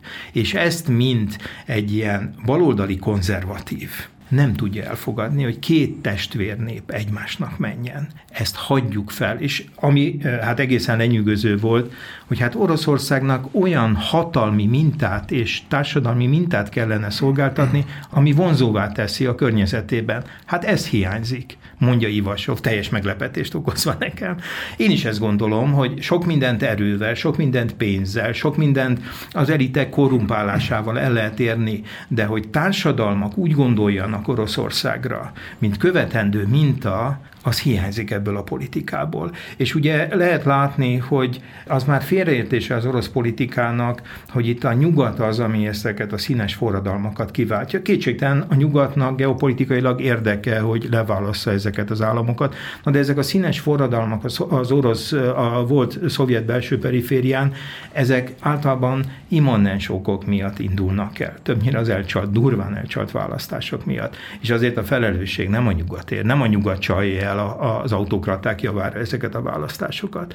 Tehát nem veszi észre Moszkva, hogy ha vonzóvá tudná tenni azt a mintát, a politikai rendszerét, a társadalmi igazság, hát a, a jövedelmi egyenlőtlenségek Oroszországban az ukrajnai válság előtt az alsó és a felső decilis között 13-szoros volt. A konfliktus nyomán fölment 16-szorosra. És ez csak a jövedelmi egyenlőtlenség, és mi megbeszéltünk a tulajdoniról. Tehát azt gondolom, hogy Oroszországnak és az Ivasov féle nyilatkozatnak talán ez a legfontosabb mondandója, és messze menően egyetértek vele, hogy Oroszországnak sokkal inkább azon kellett volna dolgozni, hogy vonzó minta legyen, és akkor azok a nyelvileg, kulturálisan, történelmileg meglévő kapcsolódási pontok, amik valóban léteznek a szovjet, majd korábban a, a, a korábbi időben az orosz birodalmi perifériával, lehet, hogy sokkal inkább megtartotta volna ezt a kapcsolatrendszert, mint az, ahogy például nagyon beszédes, hogy a Krím Oroszországhoz tartozását a legszorosabb szövetségesi köre az Eurázsiai Gazdasági Unió további négy tagja közül senki máig nem ismerte el. A belarusz nagyfőnök most, hogy ilyen szorult helyzetbe került, néhány héttel ezelőtt elkezdett ezzel kokettálni, de ennek végigvitt diplomáciai végigvitte, végigvitelére máig nem került sor. Tehát se Belarus, se Kazaksztán, se a szegény és minden tekintetben más-másokból kiszolgáltatott Örményország és Kirgizia, tehát ez a négy tagállama van Oroszország mellett az Eurázsiai Gazdaság, egyik sem ismeri el Oroszország részeként a krímet, akkor itt valami mégiscsak rossz dolog történhet. Igen, és ehhez képest sokkal komolyabb dologra készülnek.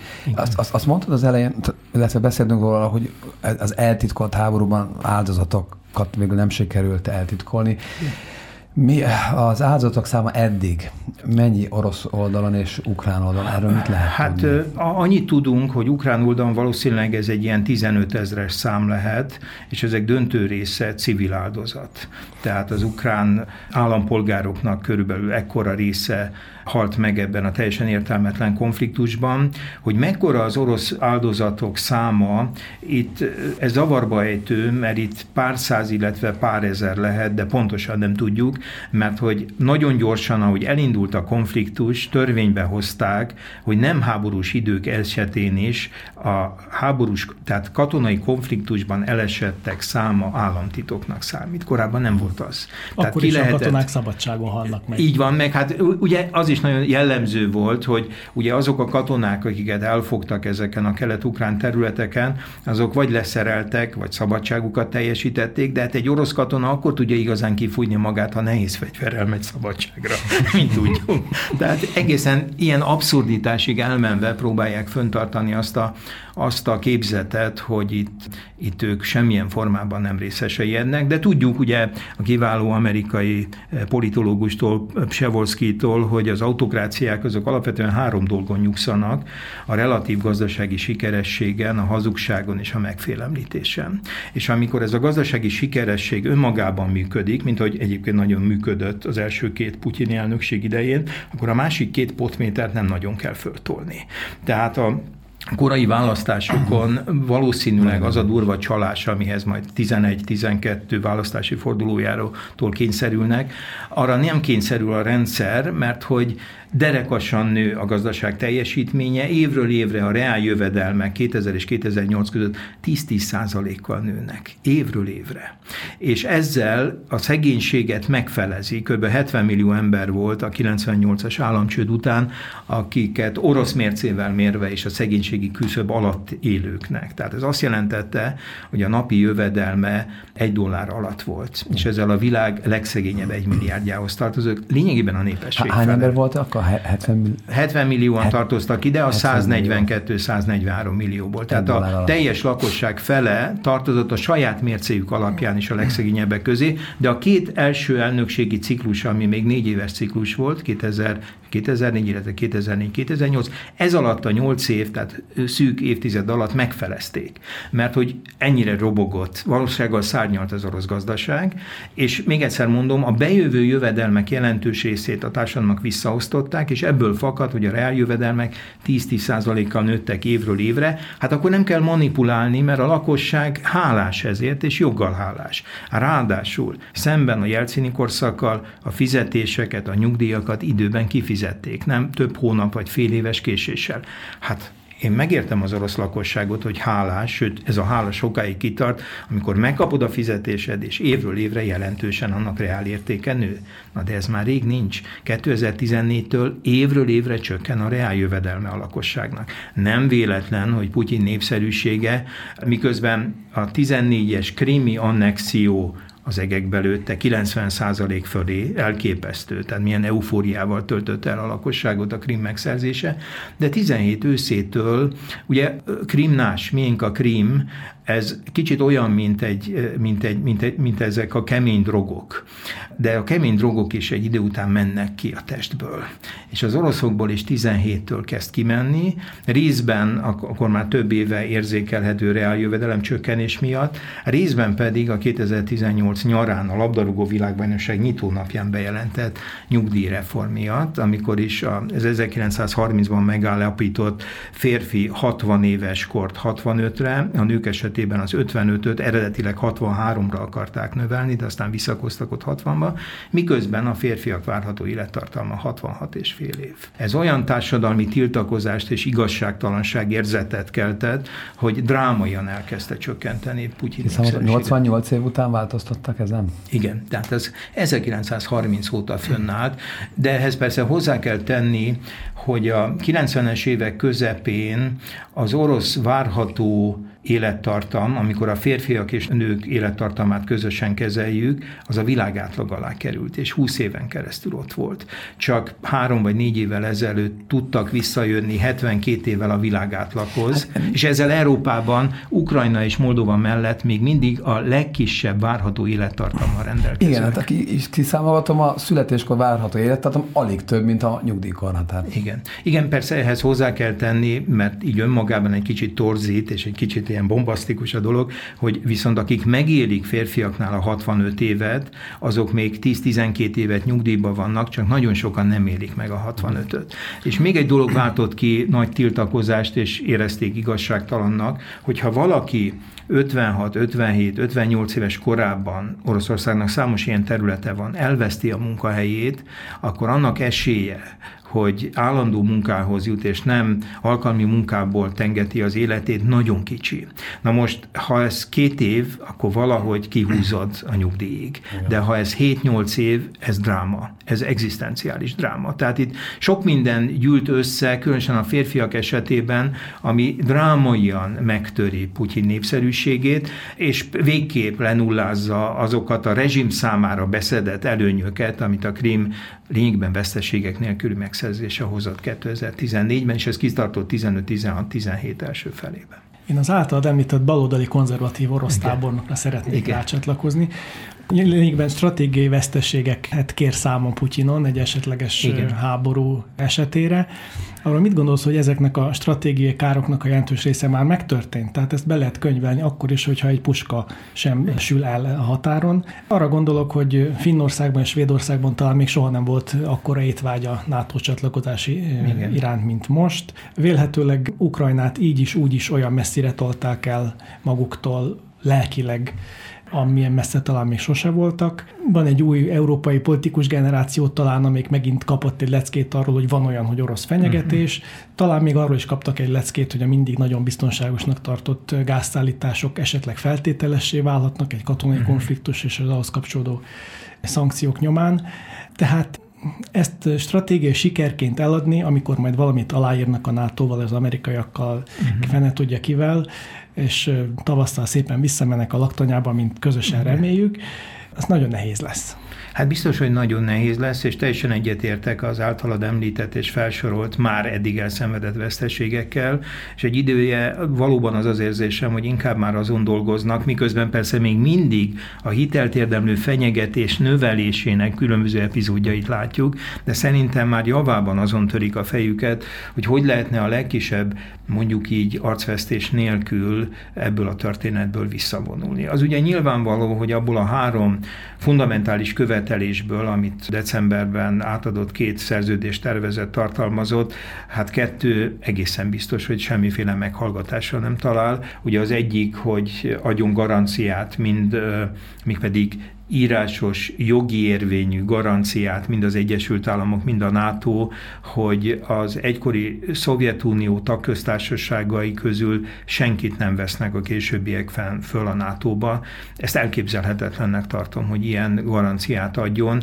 Itt egy dolognak van nagyon-nagyon halvány, tehát minimálisnál is minimálisabb esélyt adjuk, de teljesen kizárni nem tudom, hogy valamiféle politikai nyilatkozatot adott esetben, hogyha ennek lesz ellentételezése orosz oldalon, olyat esetleg tehet a NATO, de még egyszer mondom, hogy ne értsenek félre, nagyon kis esélyt látok, de mondjuk azt abóvó nem tudom kizárni, hogy egy olyan politikai nyilatkozatot, hogy 5 vagy 10 évre moratóriumot jelent be.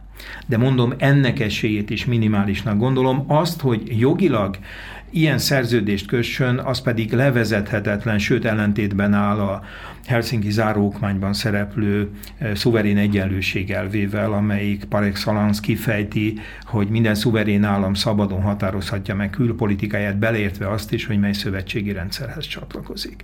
Tehát olyan elképzelhetetlen, hogy két állam egy harmadik államra vonatkozóan jogi érvényű megállapodást köt, Igen. hogy a harmadik csatlakozhat, vagy nem. Ez elképzelhetetlen, és ezt a Szovjetunió 75-ben aláírta, Oroszország, mint jogutód ezt elfogadta, 96 2006-ban a Lisszaboni EBESZ csúcson megerősítették az EBESZ tagjai, hogy minden korábbi hozott határozatuk, állásfoglalásuk érvényben van. Tehát én értelemben ez a saját maga által is elfogadott elvekkel ütközne. A másik, hogy a 97-ben Párizsban aláírt NATO-Oroszország alapító karta aláírása előtti helyzetbe vonja vissza a NATO infrastruktúrát. A NATO Hát ez szintén elképzelhetetlennek gondolom. Ráadásul ugye ebben a Párizsi kartában, ami lefektette a Oroszország és a NATO együttműködését, a NATO csak arra tett ígéretet, hogy az új, majd később felvételre kerülő államok területére nem telepít nukleáris fegyvert, és állandó jelleggel nem telepít idegen fegyveres erőt. És ez a két szabályhoz máig tartja magát.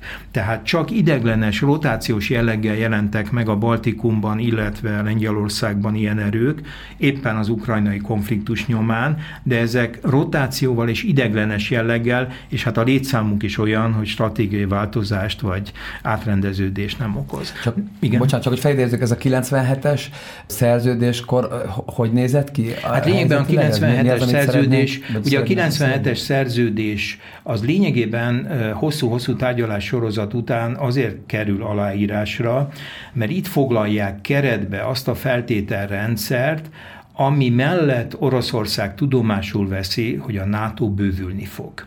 Ezt Párizsban írják alá, és 97 előtt a hagyományos úgynevezett nyugati világhoz, tehát a rendszerváltás előtti nyugati világhoz tartozó államokon kívül egyetlen más ország sem tagja akkor még a NATO-nak. A 97-es megállapodás után 99-ben bővül ugye először a Visegrádi csoport, a Szlovákia kivételével, és aztán következő években kerül sor a balti államokra, illetve Bulgáriának, Romániának. Ilyenben öt körben történik a további bővítése. De a 97 azt jelenti, hogy a klasszikus hidegháborús NATO kereteiről van szó, oda kéne az infrastruktúrát okay. visszavonni. Érted? Tehát igazából most az oroszok ezt szeretnék, hogy ide menjünk vissza. Igen. Ez, ez, ez, ez, a, ez, tehát ez a második. Azt, hogy tehát ez, ez, ez a kérdés nekem legalábbis, hogy ezt komolyan gondol? Hát ezt föl nem tudom fogni, mert hogy az, ami a harmadik kérés, hogy csapásmérő katonai vagy fegyverrendszereket ne telepítsenek Ukrajnába, hát egyrészt tartja magát ehhez az Egyesült Államok és a NATO is. Egyébként a magyar sajtóban is időnként pontatlanul jelenik meg, hogy lennének Európában amerikai rakéták.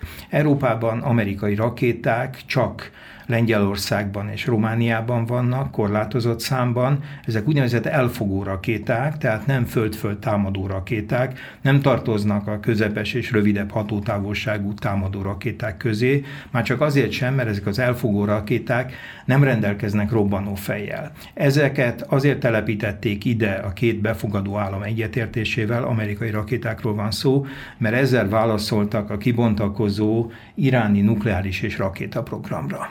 Na most ezek kinetikus energiáknál fogva semmisítik meg a támadó rakétát, tehát jön mondjuk elképzelve a ballisztikus iráni rakéta, és ez olyan technikai tudással rendelkeznek ezek a rendszerek, hogy ütköznek, és az ütközés által semmisítik meg. Tehát ezt, kilőhetne, tehát ezt kilőhetnénk Oroszország felé, tehát semmit az ég a világon nem jelent, mert hogy nem, hogy nukleáris feje nincs, hanem semmiféle robbanó feje nincs.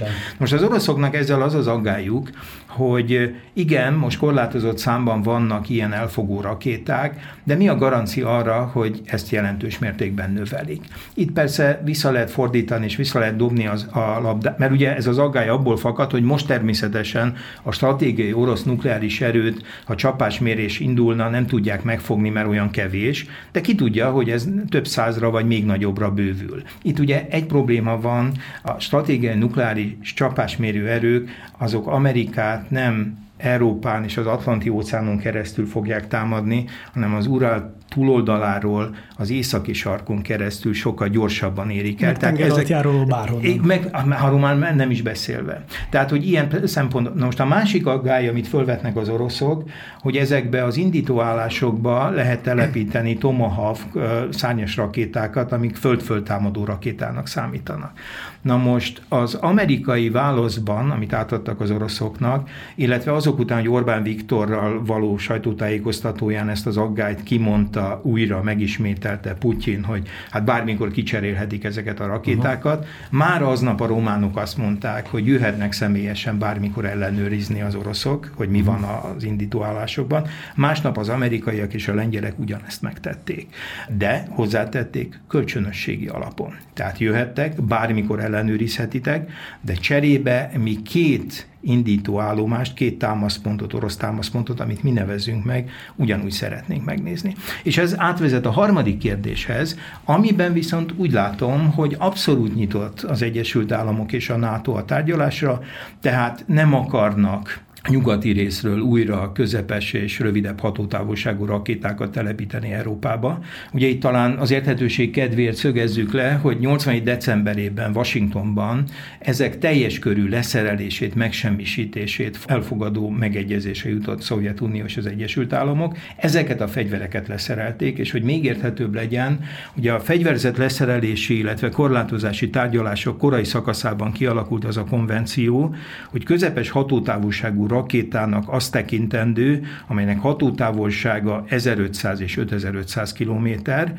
Az 1500 és 500 kilométer között az a rövidebb hatótávolságú, és az 5500-nál nagyobb azok az interkontinentális balisztikus, tehát nagy hatótávolságú rakéták. Most mindebből látszik, hogy az 500 kilométeres hatótávolság alatt is vannak fegyverek, ezt az amerikaiak úgynevezett nem stratégiai nukleáris fegyvereknek tekintik, az oroszok operatív taktikai rakétáknak, és a vita például, hogy 19-ben Trump felmondta ezt a 87-es szerződést, tehát kilépett az Egyesült Államok, másnap ugyanezt tette Oroszország, az volt, hogy már Obama alatt azt tudták bizonyítottnak gondolni az amerikaiak, hogy egy olyan taktikai operatív rakéta, az Iskanderek, aminek javában folyt a telepítése, az átlépi az 500 kilométeres határt, és rövidebb hatótávolságú stratégiai fegyverré minősítették, és levélben tájékoztatták, még egyszer mondom, Obama alatt, már 14-ben az oroszokat, hogy mi tudjuk, hogy ti megsértitek ezt a szerződést. De egészen 17-ig, Trump ideig nem írják meg, hogy miben látják konkrétan a sérelmet, Nyilván a forrásukat védték ezzel. 17-ben a Trump már megírja, ő hogy nem védett forrásokat. Nem védett forrásokat, vagy már addigra kellő védelembe kerültek ezek a források. Mindenesetre 17-ben megírják, hogy mi úgy tudjuk, hogy az Iskandereket 500 kilométernél nagyobb hatótávolságúra, és nem csak, hogy kísérleteket végeztek, hanem elkezdődött ennek intenzív telep. Ez megsértése ennek a szerződésnek, és erre hivatkozva végül 19-ben kiléptek az amerikaiak. De biztos a Biden-féle adminisztráció nagyon világosá és egyértelművé tette a válaszban, hogy erre vonatkozóan hajlandóak tárgyalni. Megtették azt a gesztust is, hogy folyamatosan ezeket az elfogó rakétákat ellenőrizhetik, hogy valóban elfogó rakéták és nem támadó rakéták vannak. Azt is felajánlották, hogy a Bécsi dokumentumnak, ami arra vonatkozik, hogy a felek Európában megegyeztek róla, ez 2000 11-ben írták alá, hogy a hadgyakorlatok nagyságát, készülő hadmozgásokat, hadgyakorlatokat bejelentik. Például a hadgyakorlatok bizonyos létszám föld 42 nappal az esemény előtt kölcsönös bejelentési kötelezettségűek. A Belorussziába vont 30 ezres katonáról semmit nem szóltak ennek a határidőnek megfelelően. Tehát arra vonatkozóan is a nyugatiak egyértelmű készségüket mutatták, hogy mindaz, ami a, az orosz stratégiai bizonytalanságot vagy kockátot jelenti, erről hajlandóak tárgyalni, üljünk le, itt nyitottak. De azt, hogy a NATO infrastruktúrát vonjuk vissza 97 elé, meg mondjuk ki jogi érvényel, hogy nem lesz NATO bővítés, ez világos és egyértelmű elutasítást kapott, de szerintem ez az első pillanattól világos volt. Ugye sokat beszéltünk Amerika, Kína, Oroszország, Ukrajna, Németország, és Eszembe jutott Franciaország, ne hagyjuk ki, ugye áprilisban, ha jól tudom, Igen. köztársasági elnökválasztások lesznek, és nemrég volt egy Macron-Putyin találkozó, ami 7 órás volt, ami szokatlanul hosszúnak számít a diplomáciában. Mi szerintetek ennek az üzenete? Vagy az olvasata? Hát itt két, két, két dolgot, ugye, hát megdöbbenés keltett először az Orbán Viktornál látott, majd Macronnál látott gigantikus méretű asztal. Nekem szent meggyőződésem volt, hogy ez a hosszú asztal semmi más, mint a Covid-dal összefüggő védekezés vagy védelem. Putyin láthatóan próbálja, amennyire csak lehet az elmúlt években izolálni magát, nagyon bonyolult a közelébe kerülni még a munkatársaknak is. De hát kiderült, hogy február 3-án fogadta az argentin elnököt Putyin, és egy kis dohányzó asztal mellett tárgyalt az argentin elnökkel. Ezek szerint csak a NATO tagországok képviselőinek jár ez a nagy asztal, és mindegy ilyen demonstratív távolságtartás. Ami meg a 7 órát illeti, talán a beszélgetésünk egy korábbi fázisában is volt erről szó, hogy Macron nyilván részben készülve a közelgő elnökválasztásra, részben abban bízva, hogy itt a következő években, ha újra választják, ő lehet Európa első számú politikai vezetője, nyilván nagyon fontosnak tartotta, vagy szerette volna, hogyha éppen ő lesz az, aki áttörést elér. Csak emlékeztetnék, hogy 2008. augusztusában, ugye augusztus 7-éről 8-ára kezdődött az ötnapos grúz-orosz háború, akkor is a Pekingi olimpia kezdeténre esett ugye a támadás, amiben persze a Szakasvili féle Grúziának is azért megvan a komoly felelőssége, hogy az a helyzet kialakult, akkor Sárközi volt a francia elnök, és egyben az EU soros elnöke, mint ahogy most is ugye Macron az EU soros elnöke. És Sárközinek sikerült, nagyon gyorsan Moszkvába repült, és Sárközinek sikerült meggyőzni, bár Medvegyev akkor az elnök, de Putyinnal is tárgyal, mint miniszterelnökkel, sikerült meggyőzni, hogy mélyen ne hatoljanak be a grúz területekre, és semmiképpen nem menjenek el Tbilisiig, és döntsék meg Szakasvili rendszerét. Nyilván Macron előtt ott lebegett az a lehetőség, hogy most hosszan tárgyalva valami kézzel foghatót tud elérni, valami olyan garanciát kap. Ugye nagyon gyámoltalanul valami olyasmit próbált fogalmazni, amit rögtön visszavontak az elnök szóvivője orosz oldalon rögtön azt mondta, hogy ilyen szó sincs. Ugye Macron azt mondta, hogy ígéretet kapott a konfliktus deeszkalálására, ami mm. nyilván valami olyasmit jelentett volna, hogy ott a határtól elkezdenek bizonyos erőket visszavonni. De ezt rögtön azt mondta Peszkov, a Putyin szóvivője, hogy erről szó nincs. Nyilván Macron szeretett volna Ez nem úgy kellemetlen hazatérni. egyébként? Ez mindig kellemetlen. Persze, hogy kellemetlen. Ha még nincs is ilyen kétségbevonás, akkor is, amikor végül is üres kézzel jössz, és én ennek tulajdonítom azokat az óvatlan szavakat, amit állítólag a repülőn, amikor Moszkvából Kievbe átment, a finlandizációról mondott. Ugye az a helyzet, hogy Finnország ezt a speciális helyzetét annak a körülménynek köszönhette a második világháború után, hogy ők 44 nyarán Mannerheim politikai előreállításának köszönhetően fegyverszünetet kötnek az oroszokkal, vagyis akkor még a Szovjetunióval. És nem csak, hogy fegyverszünetet kötnek, de kötelezettséget vállalnak arra, hogy fönn északon, Észak-Finnországon, Lapföldön jelentős német erő van, és a finnek kiűzik onnan a németeket. Ez volt a lapföldi háború. Na most ennek az lesz az eredménye, hogy amikor befejeződik a második világháború, a finn területeket nem szállják meg, tehát semmiféle szovjet megszállás nincs, nem nyúlnak a finn alkotmányhoz, nem nyúlnak a politikai rendszerhez. Ugyanazok a politikusok irányítják a háború után is Finnországot, mint akik irányították a háború alatt. Egyetlen egy dolog van, pontosabban kettő jóvátételt kell fizetni, illetve ez a fajta semlegesség, tehát hogy úgy ítélte meg, de úgy, hogy a belső viszonyokba, szabadságjogokba, a politikai jogokba semmilyen formában a Szovjetunió nem involválódik, és hát különösen Kekkonen elnök idején hát nagyon figyeltek arra, hogy ne bőszítsék föl a szovjet vezetést, és ennek egyébként gazdaságilag is számos előnyét szedte a későbbiekben Finnország. Na de egy olyan Finnország finlandizációja történt, amelyik háborúban állt a második világháború idején, még akkor is agresszor volt, hogyha ez semmi más nem volt, mint a 39-40-es téli háború utáni terület visszaszerzés. Ők egyébként a finnek ezt a háborús részvételüket úgy is hívják, hogy folytatólagos háború. Tehát a második világháborúban, és egyébként még egy érzelmi elem lehetett abban, hogy a finnek más elbírálás alá estek, mint az összes többi, tehát a románok, a magyarok, olaszok ugye a háború után. Ez pedig az, hogy Hitler határozott kérése ellenére Mannerheim nem vonta a finn csapatokat szorosabban abba a gyűrűbe, amivel megfojthatták volna Leningrádot. Ezért volt lehetőség, hogy a Ladoga taván keresztül, ha nem is mindenkihez eljutóan, de folyamatosan utánpótláshoz jutott a város. Tehát érzelmileg szerintem a szovjet magatartásban az is benne volt, hogy ha, ha ezt a gyűrűt szorosabbra Szoros. vonja, és ebben közreműködik északról a finn hadsereg, akkor nem egy millió áldozata van Staliningrád 900 napos ostromának, vagy gyűrűjének, hanem ennél is több.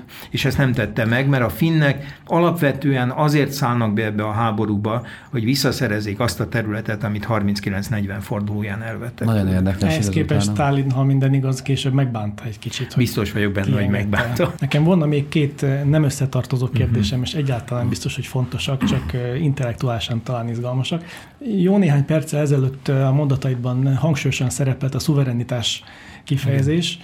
Hallottam olyan Putyin nyilatkozatot, ami alapján elég világos, hogy a szuverenitás fogalmát differenciáltan értelmezi. Szerinte van négy ország, aminek abszolút a szuverenitása, ugye ez Oroszország, az Egyesült Államok, Kína és India, és a világ többi államának pedig egy ehhez képest korlátozott szuverenitás jutott szerinte a történelemben ennek az egyik fokmérője, ha jól emlékszem, az, hogy mennyire szabadon választhatják meg, hogy milyen szövetségnek tagjai vagy nem tagjai. Az volna a kérdésem, hogy szerinted ez mennyire az ő gondolata, vagy mennyire hangsúlyos része általában az Oroszországot irányító katonai titkosszolgálati eliteknek, mennyire fontos ez? Tényleg így látják a világot, vagy ez egy bomon inkább? Hát az a helyzet, hogy Ugye a Helsinki záróokmányban benne van ez a fogalom, hogy szuverén egyenlőség, ami pont ennek a felfogásnak az ellentetje, amit itt Putyin kifejtett, hogy hát vannak igazán komolyan vehető, valóban szuverén államok, és a többieknek nyilván a jogaikban és lehetőségeikben hát jóval szerényebb dolgokkal kell beérnie. Ez egyébként nem teljesen idegen a 20. századi szovjet gondolkodástól, tehát amikor 40 nyarán Egyébként például Rikába pont azon a napon vonulnak be a szovjetek, amikor a németek elfoglalják Párizst, tehát amikor 40 nyarán a három balti államot, mint ahogy Putyin fogalmaz, inkorporálják, ezt a szép kifejezést sikerült megtalálnia egy történeti dolgozatában, akkor Molotov ezekben a napokban azt fejtegeti, hogy hát ezeknek a kisebb államoknak meg kell békülni azzal a helyzettel, hogy ők hát a nemzetközi politikának nem szubjektumai, hanem kénytelenek alkalmazkodni a nagyobb jobbak elvárásaihoz, ami nyilván azt is jelentette, hogy a szuverenitásukat is elveszték. Na most nagyon érdekes, hogy Ugye a késői jelcini korszakban az az ideológia ma már fölbukkan, hogy irányított demokrácia, ami alatt azt értették, hogy hát minél kevesebbet a véletlenre bízni, és minél kevesebbet a társadalomra bízni, majd mi elér... demokrácia az, de úgy hogy elér... elirányítgatjuk, hogy hogyan demokrácia ez. És aztán 2004-2005 környékén van egy ilyen belpolitikai ügyekben fontos tanácsadója Putyinnak, a Szurkov, aki egy új ideológiával áll elő, és ez a jelző szerkezet a szuverén demokrácia. Most a szuverén demokrácia koncepciója eredetileg azt jelentette, hogy Oroszország szuverén demokrácia, mert mi döntjük el azt, hogy mi az, hogy demokrácia. Tehát szuverének vagyunk annak eldöntésében, hogy különböző történelmi okok miatt mi magunkra nézve mit tekintünk demokratikusnak. Ez köszön most vissza a Pekingben aláírt közös nyilatkozatban.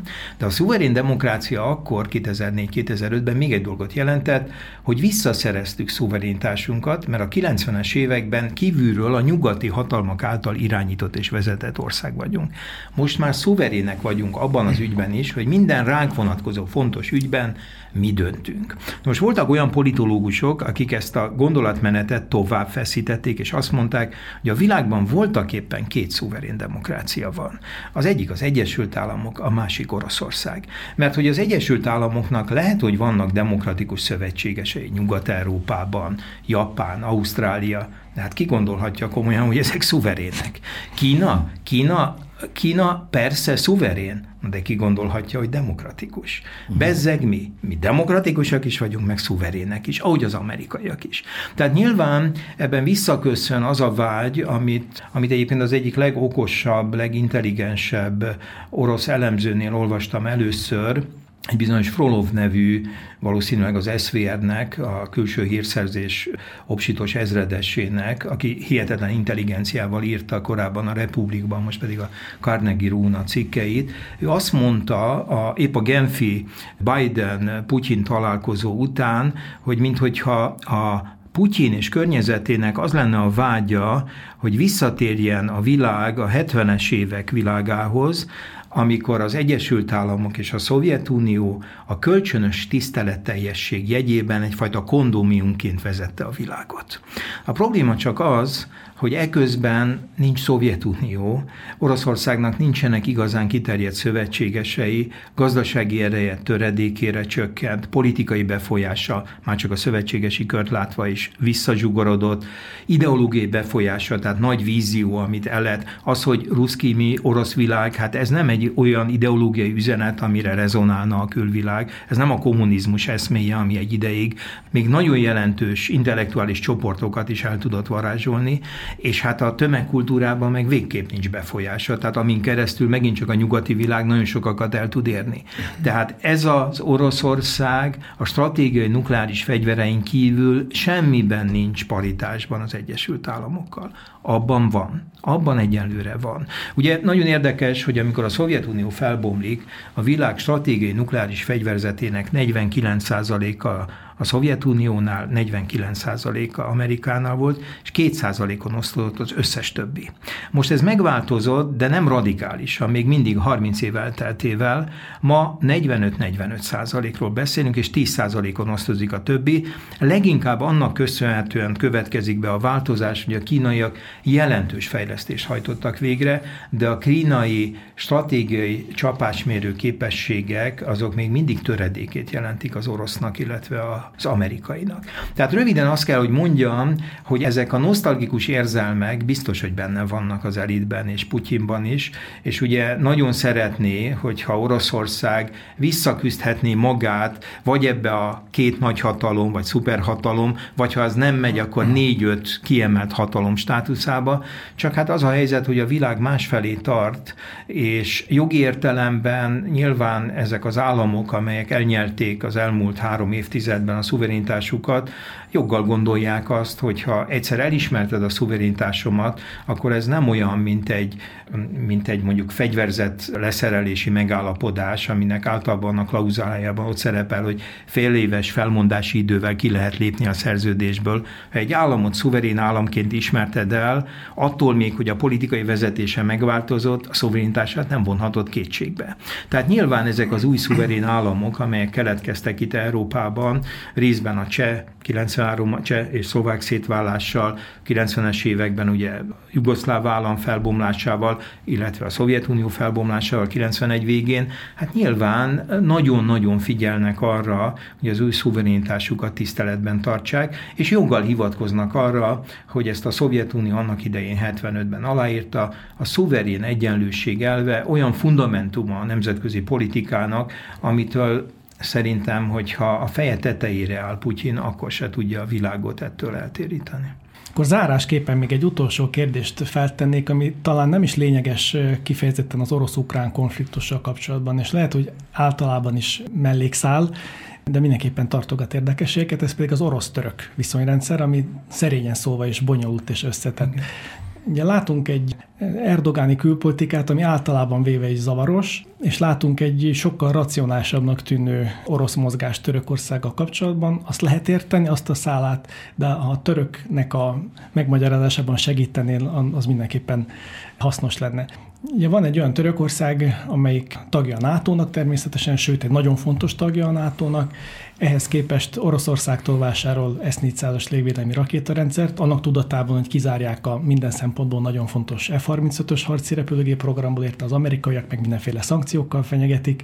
Egyrészt udvarol Putyinnak sok esetben, orosz atomerőművet épített, mm. de a másik oldalon háborúzik Szíriában, most az orosz-ukrán válság kapcsán nagyon udvarjatlan mondatokat mond Erdogán nyugati vezetőkről, megint Putyinnak udvarol, de közben ukránoknak ad el olyan robotrepülőgépeket, amiket Igen. már Azerbajdzsának is odaadott, hogy az oroszok védelme alatt álló Igen. örmények Igen. nehéz fegyverzetét megsemmisítsék a tavaly előtti háborúban. Mit játszik Erdogán Oroszországgal hát, kapcsolatban? Valóban elég kusza, és ez az, amikor lehet látni, hogy két autokrata vezető csak kivételesen tud, és nem feltétlenül hosszú ideig tud együttműködni, mert hogy a pillanatnyi érdekek pillanatok alatt felülírhatják a korábbi együttműködést, és ha ehhez hozzáteszem, hogy kezdet-kezdetétől épp a krimi tatárokra való hivatkozással a Krim annektálását soha semmilyen formában nem ismeri el Törökország, és folyamatosan támogatására biztosítja Ukrajnát arról, hogy Ukrajna részének tekinti továbbra is a Krímfélszigetet, és valóban, ahogy utaltál rá, csapásmérő drónokat adott el Törökország Ukrajnának is, és például egy alkalommal használták is az ukránok ezt az eszközt, sőt, arról is szó van, hogy esetleg közös gyártása történik ennek a csapásmérő eszköznek, és ez jó tudni, hogy az oroszok is fejlesztenek hasonló drónokat, de messze elmaradnak nem csak az amerikaiak hasonló képességeitől, de az izraeli és a török képességektől is. Igazán hadrendben, nagy számban orosz gyártmányú csapásmérő drón mindez ideig nincs. Tehát ez is ugye egy ilyen érdekes feszültségforrás. És hát valóban Szíriában is ugye a török vezetés Assad ellenfelének számított, azokat a csoportokat támogatta, amelyek felléptek az Assad rendszerrel szemben. De itt is például nagyon érdekes kártyák vannak, Ugye két csecsen háború idején Törökország többnyire menedéket adott a csecsen felkelőknek, orvosi ellátást, kórházi kezelésre beengedte őket. Itt például a szíriai konfliktusnál ismét felvillant ugye a kurtkártya a másik oldalon.